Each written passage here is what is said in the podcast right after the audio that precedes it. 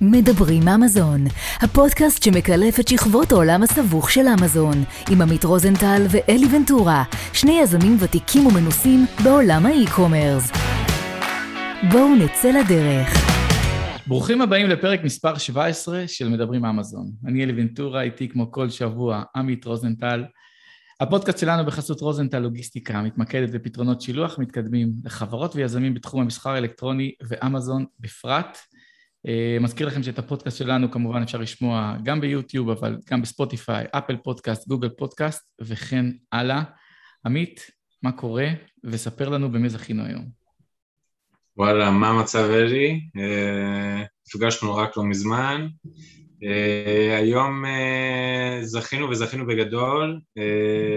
תומר, תומר לוין, איש אמזון כבר מעל שבע שנים, uh, עשה אקזיט ב-2020, בשנתיים האחרונות הבעלים של בלייז, חברה לשירותי קופרייטינג לאמזון. Uh, מכיר את תומר אישית כבר כמה וכמה שנים, great guy, כמו שאומרים אצלנו בעדה. תומר, welcome. תודה רבה שהזמנתם אותי, זה תענוג להיות פה עם שני האנשים היקרים, אולי מהקולגות היותר מועדפים שלי בתעשייה, שאף אחד אחר לא יעלב. אבל זו באמת, זו האמת לאמיתה, תענוג להיות פה. עוד מעט אני אחשוף גם מאיפה אני מכיר את תומר, שזה ממש ממש מתחילת הדרך של עולם האי-קומרס. כן. אמ, אבל יאללה, בוא ניתן את הבמה. תומר, ספר לנו קצת, אה, חצי שנה לפני שאתה נכנס לאמזון, מה אתה עושה ומה גורם לך להיכנס לאמזון, ו- ואני חייב להודות שאתה נכנסת בשלב מאוד מאוד מוקדם, אחד הראשונים. בארץ שעשו אמזון? האמת שזה מצחיק, כי זה כאילו מתקשר לסיפור שלי ושלך.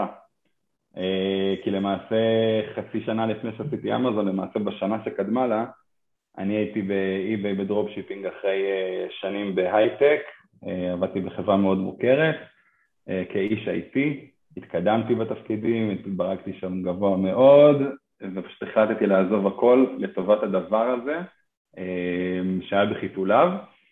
אז למעשה אני עוד הייתי באי-ביי דרופשיפינג, ואנחנו מדברים על, אה, אני התחלתי את הדרופשיפינג בדצמבר 13, נכנסתי לאמזון בסביבות ספטמבר-אוקטובר 14, אנחנו מדברים על תקופה מאוד מאוד זוהרת לתחום הזה, גם הספציפית האי-ביי דרופשיפינג היה מאוד מאוד חזק אה, באותה תקופה, מעט מאוד תחרות, הרבה מאוד הזדמנויות, אה, וזו הייתה המקפצה, אז הייתי במקום הזה.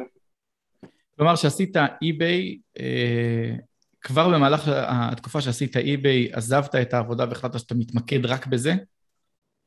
אני למעשה התחלתי את הדרופשיפינג באי-ביי, אה, זה שוב מתחבר שוב לסיפור שלי ושלך, כי אני התחלת, אתה יודע בדיוק מתי התחלתי את הדבר הזה, אה, אבל התחלתי לעשות קורס דרופשיפינג, התפתחתי שם, זה הכל היה תוך כדי העבודה, אה, ולמעשה אחרי מספר חודשים שכבר עסקתי בדרופשיפינג, ברמה של מספר חודשים, זה ממש היה, כל האסימונים נפלו, הבנתי שמצאתי את הייעוד שלי, ממש ככה, זה היה כזה, ממש כזה, אתה יודע, כמו הקרן אור הזאת שמופיעה בסרטים, ממש ככה, אה, וזה עשה לי ממש switch בחיים, כאילו אמרתי, אוקיי, אני יכול לפתח מהדבר הזה עסק, יש פה פוטנציאל גדילה מאוד מאוד אה, טוב. כשהכרתי את אמזון אז בכלל, אבל בעולם הזה של ה... עוד במסגרת הזאת של הדרופשיפינג באי-ביי, הרגשתי שזה יהיה ממש אה, אה, עדיף ונכון בשבילי להתמקד בזה.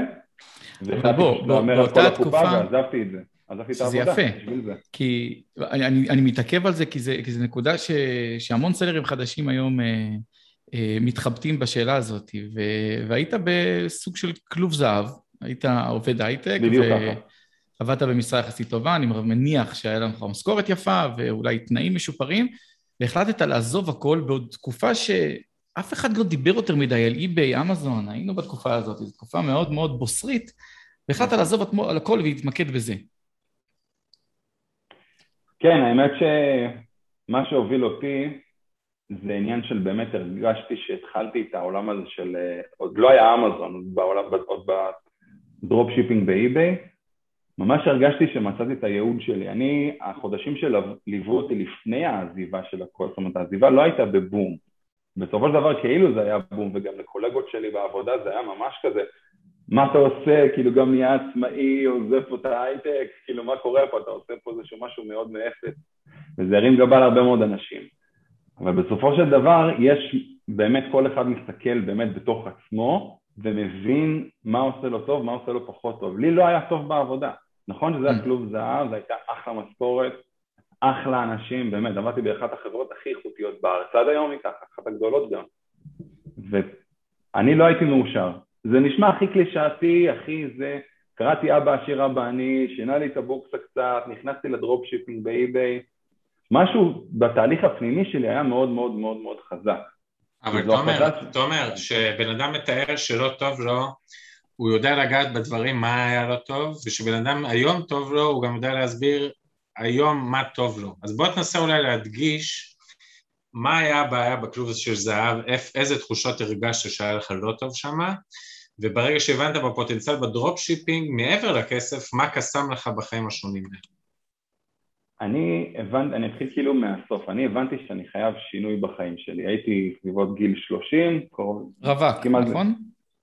כן, עד היום, אבל כן, סביבות גיל 30, אה, והייתי, לא חושב שזה אפילו קשור לגיל, הייתי באיזושהי צומת כזו, כי מצד אחד באמת הייתה לי עבודה טובה והתקדמתי טוב והייתי מאוד מוערך אה, ובאמת הכל מסביב היה כאילו מעולה אבל האורח חיים הזה, שאני באמת הבנתי אותו דרך אבא עשיר אבא אני, הספר המפורסם של רוברט קיוסקי, על אותו מרוץ עכברים הזה, ואני ממש הרגשתי שאני נמצא בתוך הדבר הזה. כלומר, אתה עובד, עבדתי המון, עבדתי 10, 11, 12, 13 שעות ביום, אה, בתפקיד רגיש גם, בתפקיד האחרון שלי היה מאוד רגיש, ופשוט הגעתי הביתה מרוסק, הרגשתי שאני חי בעצם מסופש לסופש, וכמוני אגב גם היו חברים שלי, זאת אומרת עד היום חלק מהחברים שלי ככה, זה לא שהייתי איזשהו משהו יוצא דופן. אבל הבנתי שהדרך שבה אני חי לא טובה לי, אני צריך איזשהו שינוי, לא ידעתי מאיפה השינוי הזה יגיע, אבל הרגשתי שאני חייב לעשות איזשהו שינוי. אה, וכשאני עושה משהו, אני כבר עושה אותו עד הסוף. עכשיו, אני כאילו הייתי במסע חיפושים כזה, סוג של, אתה יודע, כמו revelation כזה, זה שהגעתי לדרופשיפינג זה במקרה כי ראיתי איזה מודעה בגוגל. ככה הגעתי כאילו ל... כאילו... שום דבר לא במקרה חבוב. האנשים, האנשים שישבו למעלה ידעו את מי לטרגט. ממש ככה. ומנהלת הבית ספר שאנחנו מכירים טוב, וכן, היא באה לי בדיוק בזמן. וזה היה ממש בדיקה. זאת אומרת, אני עדיין עבדתי בעבודה הרגילה שלי, פשוט הייתי מסיים את ה-10, 11, 12 שעות ביום, הייתי מגיע בערב, עושה שיעורים, שואל שאלות, מתעניין, פתאום אמרתי, בואנה, יש פה משהו מגניב. לא תיארתי לעצמי שהדבר הזה יתפתח לכדי עסק. אמרתי, אוקיי, יהיה לי פה עוד אחלה אינקאם בנוסף, שתמיד סבבה. אני עושה משהו שאני נורא נהנה ממנו, ופתאום אמרתי, אוקיי, אולי אתה באיזשהו שלב אתה אומר, אוקיי, אולי אחרי, אתה אומר, אולי את התחביב הזה, שכאילו נורא כיף לי לעשות את הדבר הזה, אני יכול לעשות מזה business. ואז הגעתי להחלטה, אמרתי שאני עוזב, אבל אני עוזב מחושב. כלומר, אני אמרתי שבאותה נקודה, אני מצליח לכלכל את עצמי, רק לכלכל את עצמי, שזה היה ברמת ה-6-7 אלף נטו, זה היה סדר גודל, אני מגיע למקום הזה בדרופשיפינג, אני עוזב. וזה בדיוק מה שהיה. התחלתי כאילו זה, ראיתי שזה יציב, שבועיים אחר כך כבר לא הייתי בעבודה. וזה פשוט התפתח משם, כי הלכתי, הייתי, נכנסתי לזה full power, אבל לא מקטע של לחץ, ולא מקטע של סטרס, אלא כי ממש נהניתי, אהבתי את התחום, היה לי אחלה מנטור שם, אה, שליווה אותי, וממש התאהבתי בתחום הזה, והרגשתי שאני יכול עוד ועוד להתקדם, נורא סקרן אותי ללמוד עוד. וזה גם פתח את העניין של אמזון אחרי זה, שהגיע במקרה, אבל כל ההתחלה של זה הייתה בתוך הדרופשיפינג, בתוך משהו אחר שהוא לא העבודה. אני חושב שתומר קצת אה, אה, מצטנע פה, אבל אני, אני חייב להגיד פה משהו מה, מההיכרות הראשונית שלי עם תומר, אי שם ב-2013, אה, שבאמת הייתי מנטור בגלאזר הדרכה, ותומר עשה שם את הקורס של אי-ביי, אה, והייתי מנטור מתחיל, כאילו ממש בתחילת הדרך, לא באמת ידעתי אה, עדיין להדריך יותר מדי, ואתה יודע, מצאנו את דרכנו. והבן אדם פשוט, היית רואה את זה בקבוצות, יש קבוצות פייסבוק של שאלות, תשובות והכול, אנשים שואלים, כל היום זה ככה דמדומים, שעה איזה תשע, עשר בערב, הקבוצה מפוצצת בשאלות של תומר, אוכל את הראש, טה-טה-טה-טה-טה-טה-טה-טה-טה, שואל, שואל, שואל, יש תשובה, הוא אומר בסדר, בוא לדייק והכל, הוא ממש התיישב על זה כל יום, חפר על השאלות הכי חשובות שיש, הכי טובות, ש... רצה לדעת כל פרט עד ל... ל... ל... לדיוק האחרון שלו, וגם אני זוכר קטע שאותו אגב אני לא אשכח בחיים, ש... שיום אחד הוא התכתב איתי במסנג'ר ודיברנו קצת על הדרחוב והכל, הוא אמר לי, אלי, אני חייב לשבת איתך לקפה, אני רוצה להזמין אותך לקפה. אני אמרתי, מה עכשיו, אני, מאיפה, אנשים, תלמיד, לא, זה, זה לא חלק מהגדרות התפקיד שלי להיפגש לקפה עכשיו עם אנשים. אמר לי, לא אכפת לי, מה, איפה אתה, אני אבוא אליך, באמת הוא בא אליי, וישבנו בארומה, והוא פשוט ישב מולי, ראיתי שהוא רוצה לשאוב את כל המידע, שוב, לא היה לי יותר מדי, הייתי, גם אני הייתי די בתחילת דרכי, אבל הוא שאב מידע בצורה הכי טובה והכי יעילה שיש, כי ראיתי בעיניים שלו מאחורה, שהבן אדם הולך לקחת את הדבר הזה ולהתפוצץ. ממש. אני חושב ששומעים את זה גם עכשיו ורואים את זה גם על העיניים של תומר, שזה משהו שהוא אה, אהב וכנראה עדיין מאוד אוהב לעשות, אז אה, משם הדברים מגיעים בעיניי.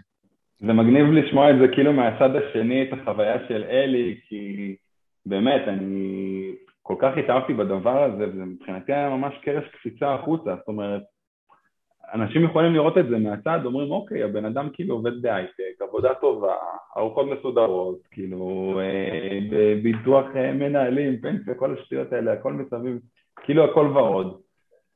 אבל אה, בן אדם צריך לשאול את עצמו שהוא קם בבוקר, טוב לך? אתה מאושר? אתה נהנה ממה שאתה עושה? אנחנו רוב החיים שלנו אנחנו עובדים.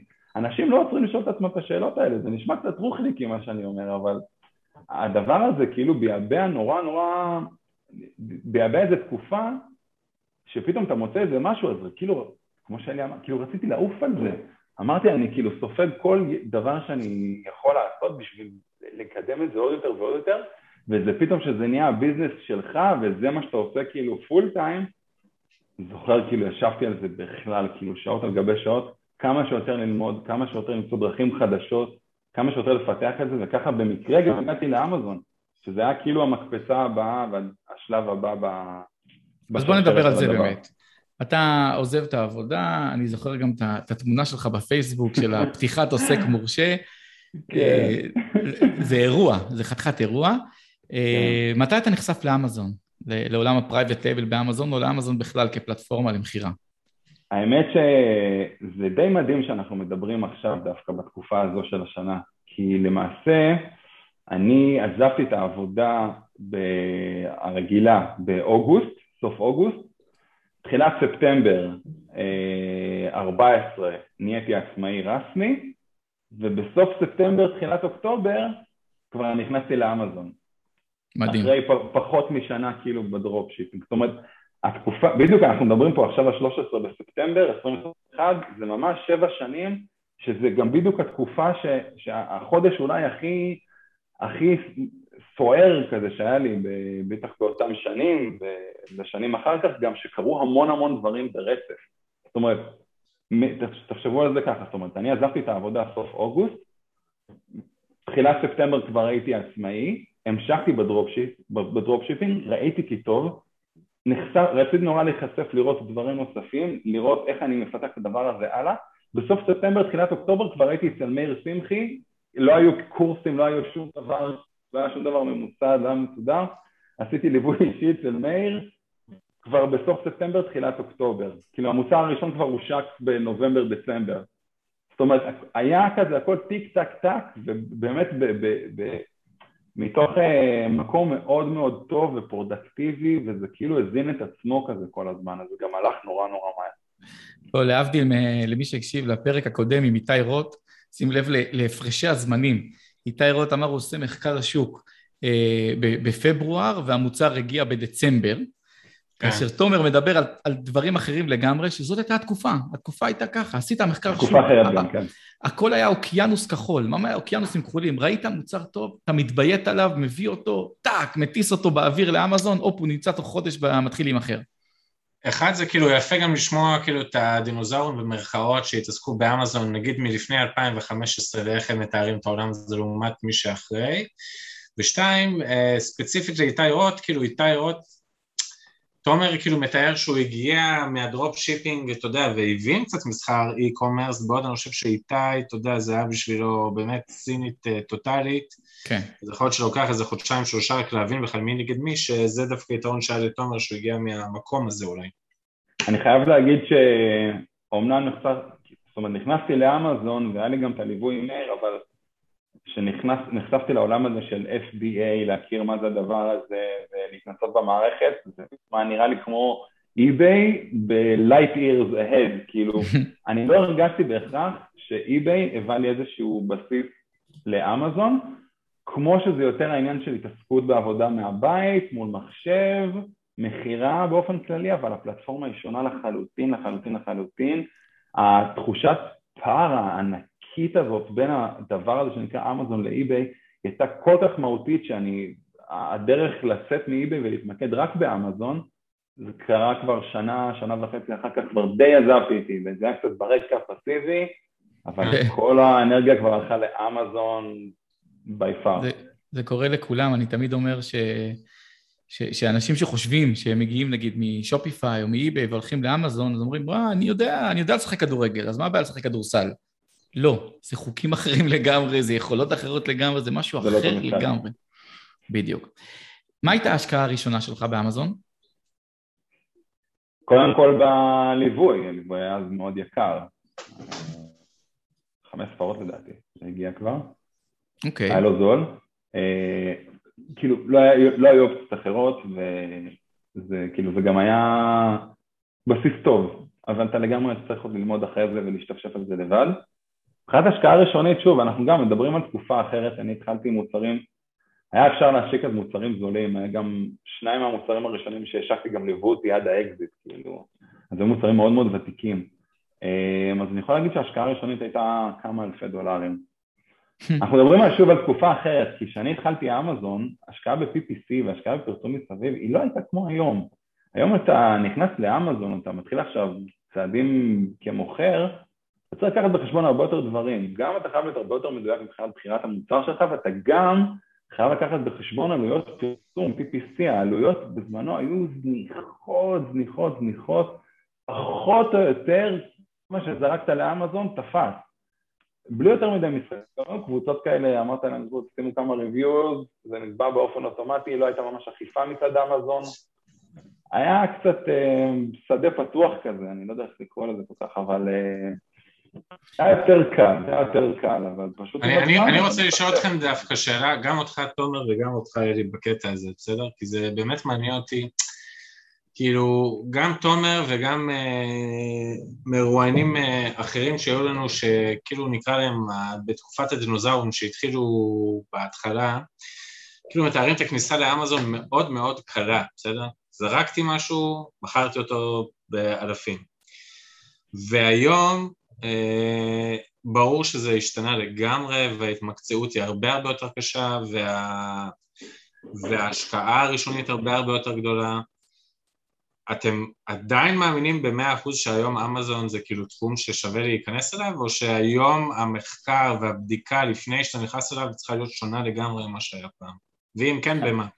אני, אני רוצה לתת רגע לתומר לענות, כי תומר okay. אוקיי. עשה, אה, אנחנו עוד מעט נגיע לשלב שהוא עשה את המימוש והוא התחיל מחדש, אז תומר, הבמה שלך, כי זה מאוד מעניין.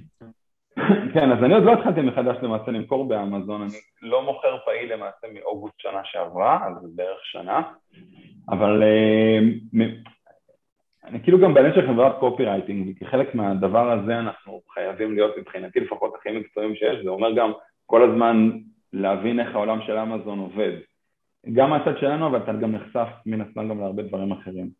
אה, אני מתכנן לחזור למכור באיזשהו שלב, אני מניח שזה יהיה בחודשים הקרובים, זו הציפייה, אה, בינתיים ה copywriting פשוט גדל אז אין כל הזמן להתעסק עם זה, אבל אתה, כאילו, אתה חייב להיות הרבה הרבה יותר חכם והרבה יותר ממוקד מבחינת מוצר, זה ממש לא מה שהיה ב-2014, 2015, אה, העולם הזה של אמזון עכשיו, בגלל שהוא, יש הרבה הרבה פחות אוקיינוסים כחולים, העניין של מחקר השוק ולפני שאתה מביא את המוצר, הוא חייב להיות מאוד מאוד חכם.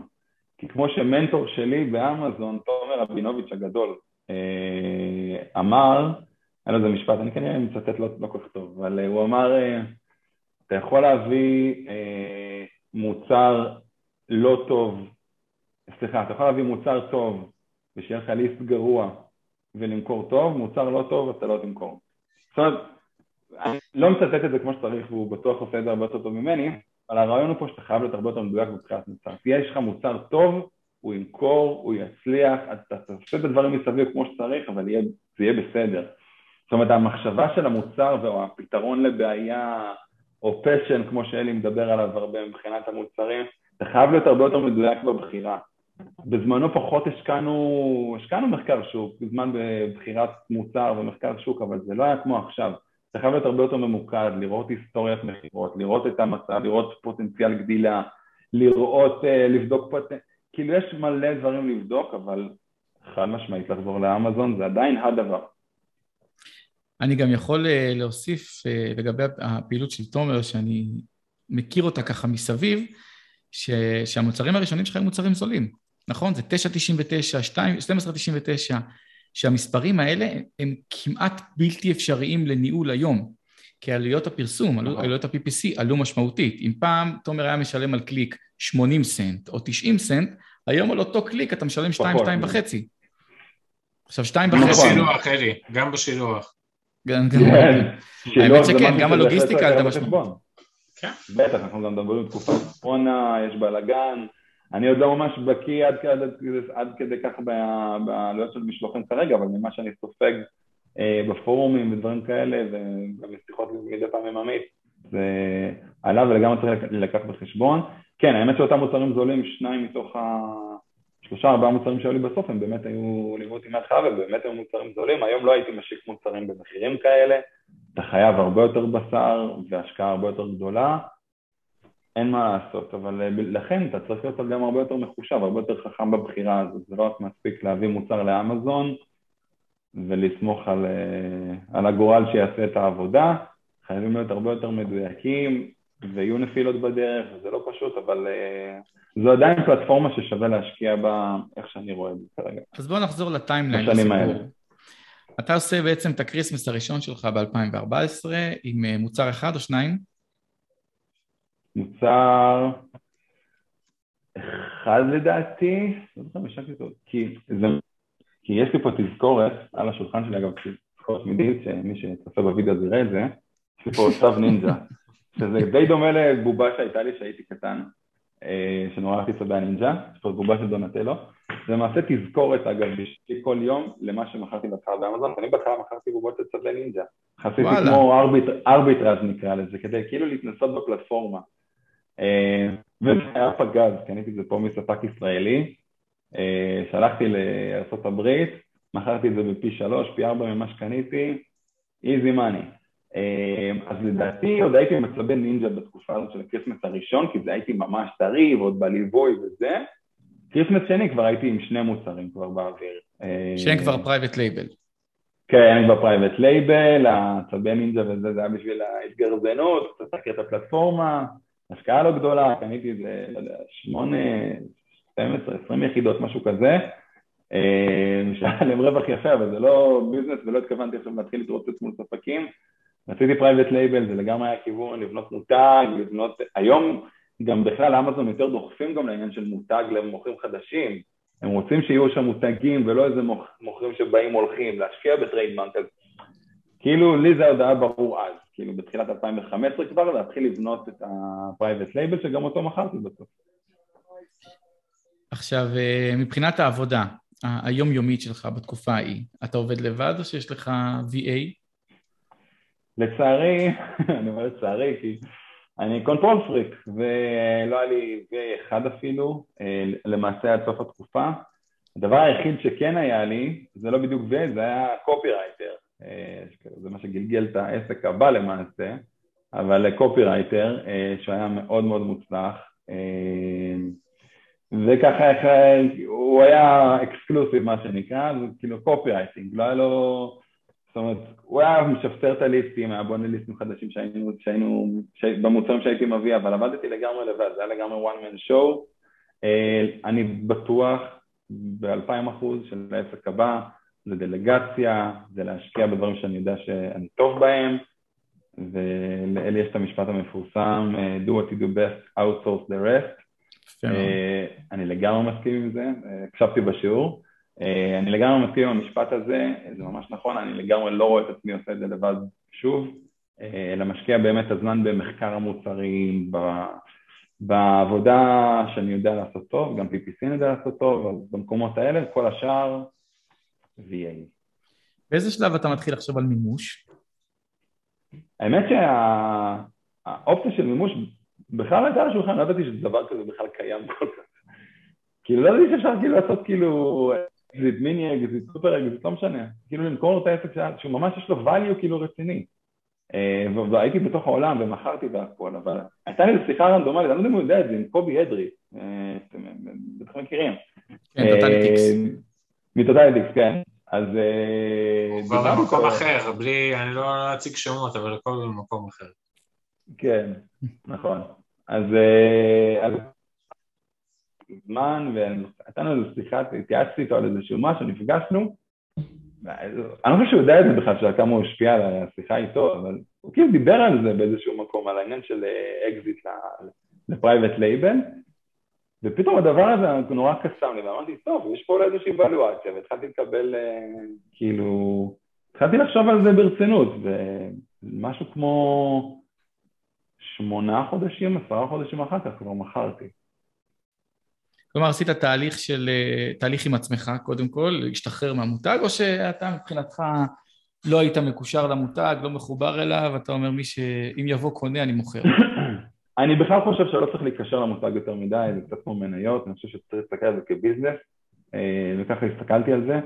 כלומר, אה, ראיתי שמבחינת המותג עצמו אני מגיע לאיזושהי רוויה, לא רציתי לפתוח מותג אחר, רציתי איזשהו, איזושהי פאוזה, שוב, חוזרים one man show, הכל היה על הראש שלי, הרגשתי המון המון לחץ סביב זה, הרגשתי שאני צריך את ההפסקה הזאת, plain and simple, אני צריך את ההפסקה, צריך להירגע שנייה, לחשב מסלול מחדש אה, ולעשות את זה. וזה מצחיק, כי כאילו מחשב מסלול מחדש, שבתכלס עוד לפני האקזיט, משהו כמו כמעט, אם נגיד האקזיט היה באוגוסט שנה שעברה, אני מאוקטובר 19, כאילו כבר בתוך החברת קופי-רייטינג, אז כאילו משהו אחר כבר התפתח, וזה כאילו היה המרוץ שליחים הפרטי שלי, כלומר, כאילו התחלתי את המשהו החדש, ה passion החדש, אמרתי אני לא רוצה כרגע למכור באמזון, רוצה את הפאוזה הזאת, ואז זה כבר כאילו כמה חודשים אחר כך כבר הגיע המימוש, שבזמן הזה כבר פיתחתי בינתיים את החברת קופי-רייטינג. לי יש שאלה דווקא בקטע הזה, ואני דווקא, אני לא הייתי רוצה להתחבר למה שאתה אומר, אבל זה קשה לי ואני אסביר את עצמי. אתה כאילו אומר שאת ה brand, אתה יודע, צריך לראות את זה בתור business כאילו, ולא לקחת את זה ברמה האישית, אבל כאילו אני מרגיש נגיד על העסק שלי, אני לא מסתכל על זה בתור brand, אני מסתכל על זה על העסק שלי כאילו, כן? וקשה לי מאוד לבוא ולשחרר אותו כי זה העסק שלי. אז אותו דבר אני יכול להגיד לך, שים רגע את ה brand שלך באמזון, את השם שלו, שים אותו בצד, אבל זה העסק שלך כאילו, שבנית אותו במו ידיך, כאילו, לא, לא היה קשה לשחרר את הדבר הזה, כאילו? הוא מכניס כסף. אה, וזה מכניס כסף, כן, וזה מכניס כסף. זה מה שעיכב אותי בהחלטה.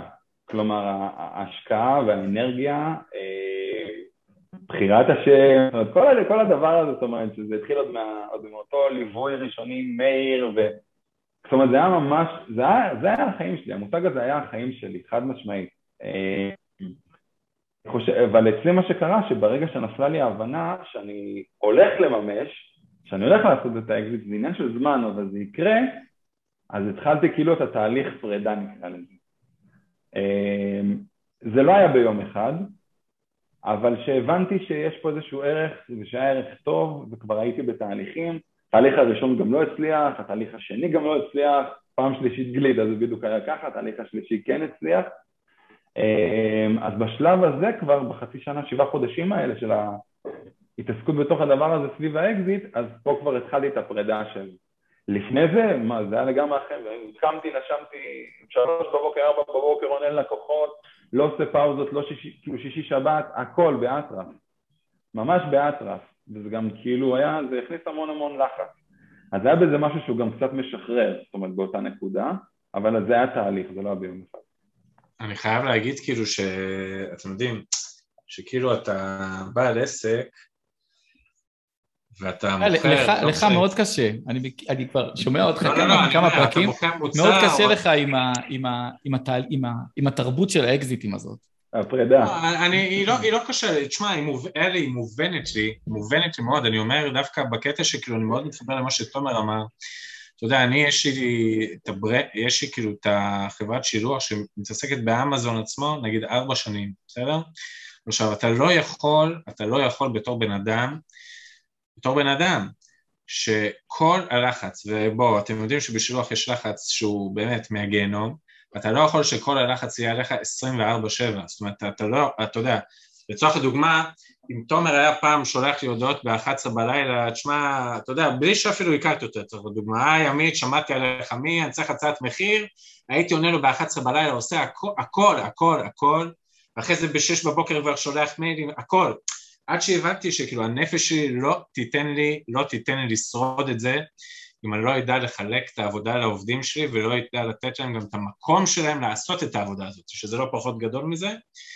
אה, ואני מאוד מתחבר למה שתומר אומר בקטע הזה, כי אני אומר, גם אני בתקופות מסוימות מרגיש מותש מאוד, ובשלב מסוים הבנתי שאני פשוט חייב אה, לשחרר ולתת לאחרים לעשות גם את העבודה, כי לעשות את הכל, שזה אומר גם לנהל, גם לבחור אצלכם בעולם שלכם, גם לבחור מוצר, גם לעשות customer service, גם PPC, גם אה, להתנהל מול ספקים, גם וגם וגם וגם, בסוף בן אדם אחד לא יכול לעמוד בזה ולא משנה כמה, עם הרצון להצליח לעשות זה לאורך זמן. תומר, חבריך מאחוריך התגנב. כן, חמוד קרמבו.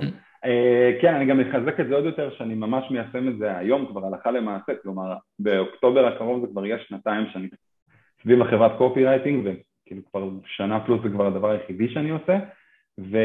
ויש עובדים, ויש system, ויש מערכת ניהול משימות, אה, זאת אומרת הדבר הזה מתנהל אחרת לגמרי לגמרי לגמרי, אני גם יודע שברגע שאני אחזור למכור באמזון בשלב כזה או אחר זה יתנהל בצורה אחרת לגמרי, יהיו שם עובדים ויהיו סמכויות ויש דברים, ש... דברים שאני גם נורא נורא אוהב לעשות, אז אני רוצה להמשיך לעשות אותם, אני לא רוצה שאחרים יעשו אותם, פשוט כי אני נורא נורא אוהב לעשות את זה. אה, אז, אז זה דבר שאני כן אשמור לעצמי, אבל העניין הזה שיישמתי אותו כבר בעסק הזה, הנוכחי, שהוא לא מכירה, זה עבודה מול אנשים, וזה שירות, זה עולם אחר לחלוטין, לחלוטין, לחלוטין, זה, במקום הזה כבר יש, יש אה, סיסטמיזציה ויש אה, ניהול של, של העובדים ויש יש לי מישהי נגיד הקופרייטרית הראשית, היא גם מנהלת, אז זאת אומרת הרבה מאוד לחץ ירד ממנה הדבר הזה, זאת אומרת בדלגציה שלה שם, מבחינת ההיררכיה היא כאילו מתחתיי, כאילו, היא גם עובדת, גם נותנת עבודת קופי רייטינג, אבל היא תחתיי, היא הכי חזקה. יישמת כן. את, את, את הבעיות ואת ה... את לא, הדברים. זה כיף לשמוע, אלי, תשמע, זה כיף כן, לשמוע. כן, זה מדהים. לראות דוגמאות כאלה, כאילו, אתה יודע, שאנשים מסיקים מסקנות על עצמם, כאילו, ב... לאורך תקופה, באמת. אני חושב ש... אני גם לפני ה... לפני שהתחלתי את כל ה dropshipping, אמזון וזה, אני עבדתי עם אנשים, הייתי איש IT, לא הייתי מתכנת, עובד מאחורי מחשב אפורי כזה כל היום, כל הזמן עבדתי עם אנשים, גם לפני זה עבדתי בחברות, אם זה שירות לקוחות, שירות ומכירה, כל הזמן עבדתי עם אנשים, ובגלל זה גם המעבר הזה של, שאתה, של האקזיט, של הפרידה מהעסק וזה, היה לי קצת, קצת, כאילו היה לי כיף עם זה, כי פתאום, אתה יודע, להתחיל לעבוד עם אנשים, שזה מה שאני עושה עכשיו ביום יום עם ה copywriting, אתה מתנהל מול אנשים, זאת אומרת, זה לא עכשיו איזה מוצר, זה כמו, זה כמו משחק מחשב כזה קצת, אמזון. במידה מסוימת. אבל אתה ממש מדבר עם אנשים, וכאילו אני לא נותן לאף עובד שלי, אז עזבו את זה שהם אמריקאים, זה כבר סיפור אחר. אבל אני רוצה לעבוד עם לקוחות, אני רוצה לדבר איתם, אני כאילו, האינטראקציה הזאת זה משהו שהיה לי מאוד מאוד מאוד מאוד חסר, וזה השלים לי פה איזשהו, איזשהו משהו שאני יודע שזה יהיה תמיד שם, זאת אומרת זה יהיה במקביל אם אני אמכור באמזון. אם אני אחזור למכור באמזון, אני לא אעזוב את ה copywriting. ה copywriting ימשיך לגדול ולהתפתח, אה, ולצד זה, אה, זאת אומרת, יהיה גם את המכירה לצורך העניין. אבל העניין של האינטראקציה עם אנשים זה משהו שלי היה מאוד מאוד חסר. שזה זה משהו, זה השלים פה איזושהי משבצת שלי עשה באופן אישי מאוד מאוד טוב. ספר לנו קצת על, ה, על, על ההרגשה של, של היום שאחרי. כאילו זה יום שהרבה סלרים מחפשים אה, להגיע אליו והסכומים לא משנה, גם אם זה אלף דולר מכרת או בשלושת אלפי שלוש מיליון דולר. אה, מה אה, קורה? זה משנה, זה כן, זה קצת משנה. נכון, אתה צודק, אתה צודק, קצת משנה, אבל... אבל במיוחד אצלך, שכל הנטל היה על הכתפיים, פתאום העברת את השרביט, מה אתה עושה ביום שאחרי? היה לי כזה, אתה יודע, כזה, פתאום כזה אגרוף בחזה ששאלת את השאלה, כי זה היה, עבורי זה היה מאוד אמוציונלי הסיפור הזה, מכמה סיבות. א', כמו שאמרתי, עברתי שלושה, זאת אומרת, בתהליך השלישי בוצעה המכירה, כבר הייתי בשני תהליכים עם חוזים, עם הכל, עם עורך דין, כל הסיפור, הכל כבר היה חתום, סגור, כאילו, כמעט, חתימה בסוף חסרה, היה סיכום של כל הדברים, כבר היה חוזה, כבר דראפט סופי, והיא ביילד אאוט. למה? פעמיים, פעמיים. איך זה שלא? פעם ראשונה זה היה בגלל הקורונה, אני לא קונה את זה, אבל בסדר. אה, כי דווקא בקורונה כאילו כל האי-קומרס עלה, אז זה היה כן. בתחילת קורונה. בסדר, אמרו קורונה וזה, אנחנו בבלאגן, לא יודע מה הוא אומר. אנחנו לא יכולים להתעסק בזה עכשיו, ירדו מזה.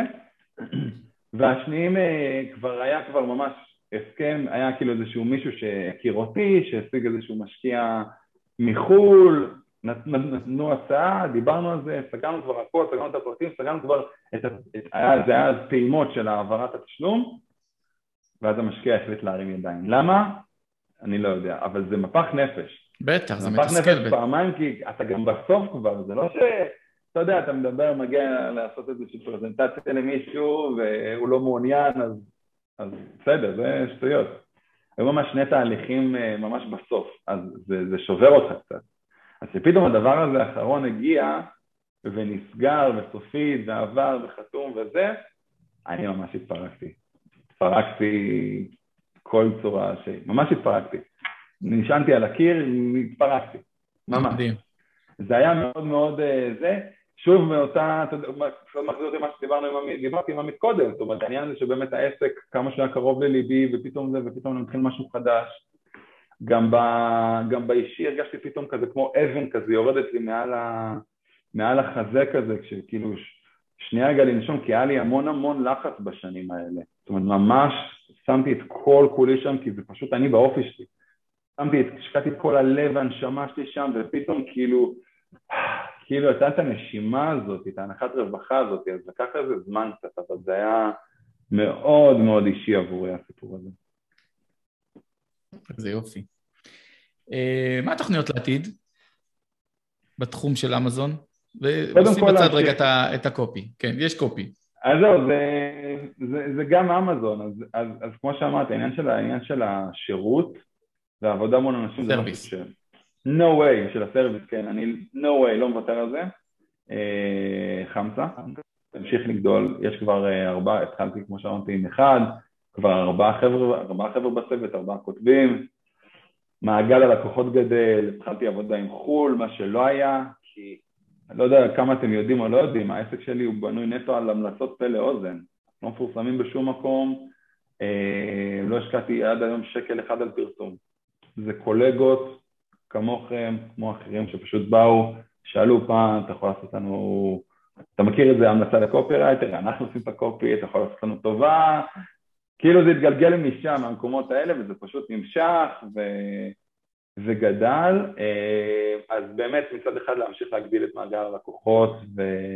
ושנתרחב בקופי, כי אני לא מוכן לוותר על זה בשום צורה. זה מלחמה אה, אינסופית, תומר.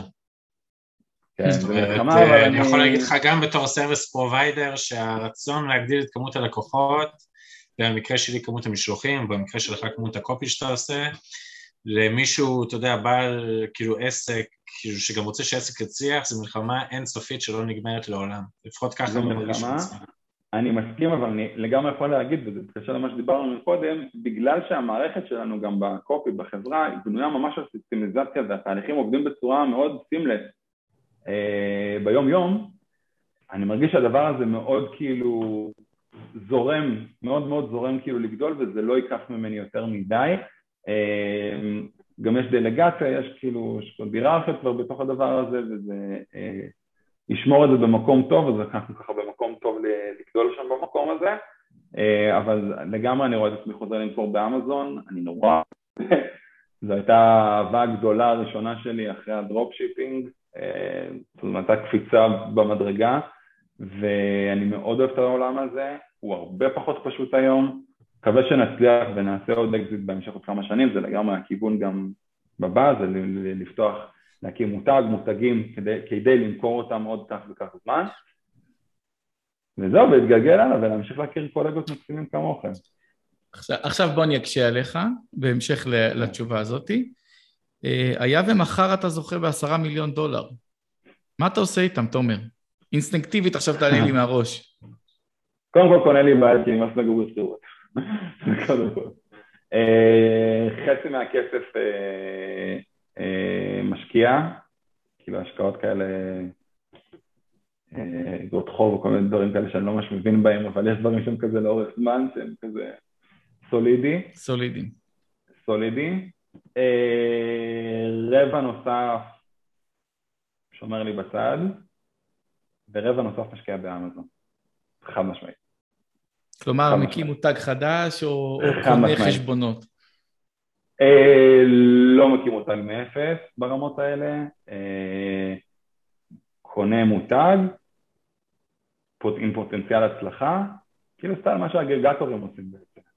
או איזשהו, מחפש איזשהו מותג, איזשהו private label ככה נחמד, מבוסס, באיזושהי נישה שמעניינת אותי, שאני רואה פוטנציאל גדילה, וחד משמעית, ההשקעה באמזון בעיניי יותר טובה מנדל"ן, כאילו, אני חושב שגם יש מחקרים שמוכיחים את זה, שההשקעה באמזון היא טובה יותר מאשר, זאת אומרת, התשואה באמזון יותר טובה מנדל"ן.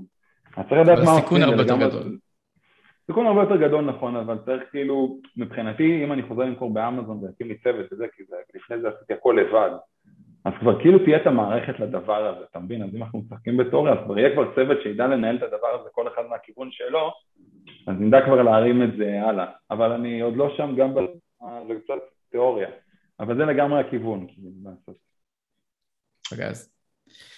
תומר לוין, תודה, תודה, תודה, תודה רבה על הזמן. אני חושב שהחכמנו המון, ותמיד כיף אה, לפגוש אה, דינוזאורים מתחילת הדרך שמספרים על... רגע, רגע, לפני שאתם מסיימים, תנו את ה...